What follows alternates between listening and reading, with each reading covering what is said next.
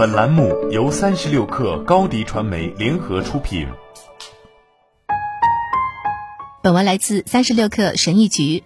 人们认为投资很容易，就像有些人持有茅台五年，然后财务自由了，这看起来很容易。但是如果投资真有那么容易，我们就都是百万富翁了。你以为投资领域拼的是智商，其实拼的是心理。你的大脑会把钱当成游戏，大脑喜欢无休止的调整和优化东西。在投资的时候，你的心理最容易让你蒙受损失。我们需要掌握以下这些心理学技巧：一，如果涨了，你总是会嫌自己投的少。如果你买了某只股票，这只股票涨得好的话，你就会想，为什么我当初没有多投一点呢？不管财务上的收益有多大，你总是会希望自己投资了更多的钱。你的心理就是，你永远不会在一项表现良好的资产上投入足够的钱。二，承受多少损失就投多少。财务风险让你夜不能寐，所以你想用钱买个好觉。从心理学上讲，你只能投资你能承受损失的钱。这并不意味着你想要损失掉这笔钱，而是要确定，即使这些钱都赔掉了，也不会影响你晚上睡觉。如果你把过日子的钱也都拿出来投资了，冒着一无所有的风险重新开始的时候，就很容易产生问题。如果你不知道该投资多少钱，那就考虑投资百分之五或百分之十，这不会让你破产。三，慢慢买进一项资产。一个投资心理技巧是让你的投资慢下来。一次性 all in 是有风险的。我们应该使用成本平均法，让自己慢慢的买进一项资产。先决定总投资金额，用这个数字除以十二个月，然后每个月投资一点，这样就能让自己的持仓成本更加平均。四，赚钱了先把本金拿出来。我在比特币投资上使用了这个技巧。当价格暴涨时，我取出了最初的投资。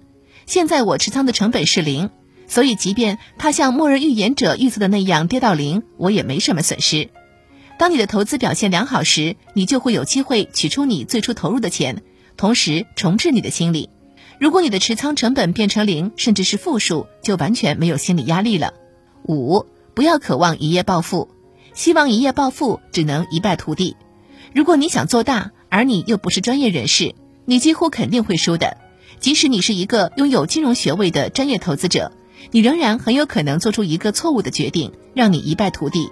你不可能一夜暴富，你只会慢慢变得富有。重新调整你的心理，从长远考虑，让耐心引导你走向财务自由。六，当价格下跌超过百分之十时，你就会被诱惑。长线投资者的心理是逢低买入，他们知道自己买的是什么。因为他们花很长时间根据现有数据来理解资产的潜在价值，但是逢低买入是一把双刃剑，一方面你可能打折买到了优质资产，但另一方面下跌可能意味着经济和社会结构发生转变，你不知道下跌的底部在哪里，抄底可能让你挂在半山腰上，你很难判定是市场假摔还是真正的下跌开始了。当价格下降时，你就会被诱惑，战胜诱惑的最好办法是什么都不做。七，多听听对手方的逻辑。我们是群居动物，独自获胜没有乐趣。你喜欢和人一起交谈你的投资，这样你就能感觉到自己与社会的联系。当你的投资表现良好时，你会和拥有同样资产的人谈谈，这是你的本性。克服这个问题的方法就是多听听你的对手方说些什么。最容易欺骗的人就是自己。不要让你所拥有的资产蒙蔽了你的双眼，有目的的多听听对手方的意见和建议。八。故意损失一大笔钱，你没听错。投资的非常规心理技巧是去承受巨大的损失。成功使人聪明，失败使人谦卑。如果你想测试自己的心理，那就故意输掉一大笔钱。在我作为投资者赚到一块钱之前，我不得不损失很多钱。失败能教会你的比成功更多。都说投资是反人性的，就是因为人在心理上是不适合做投资的。所以不要像傻瓜一样，在心理的支配下乱投钱。在你掌握了自己的心理，并知道如何应对之后，你就可以做到冷静的投资。好了，本期节目就是这样，下期节目我们不见不散。欢迎添加克小七微信 qi 三六 kr，加入三十六氪粉丝群。高迪传媒祝大家新年快乐！广告宣传片拍摄制作，请关注微信公众号高迪传媒。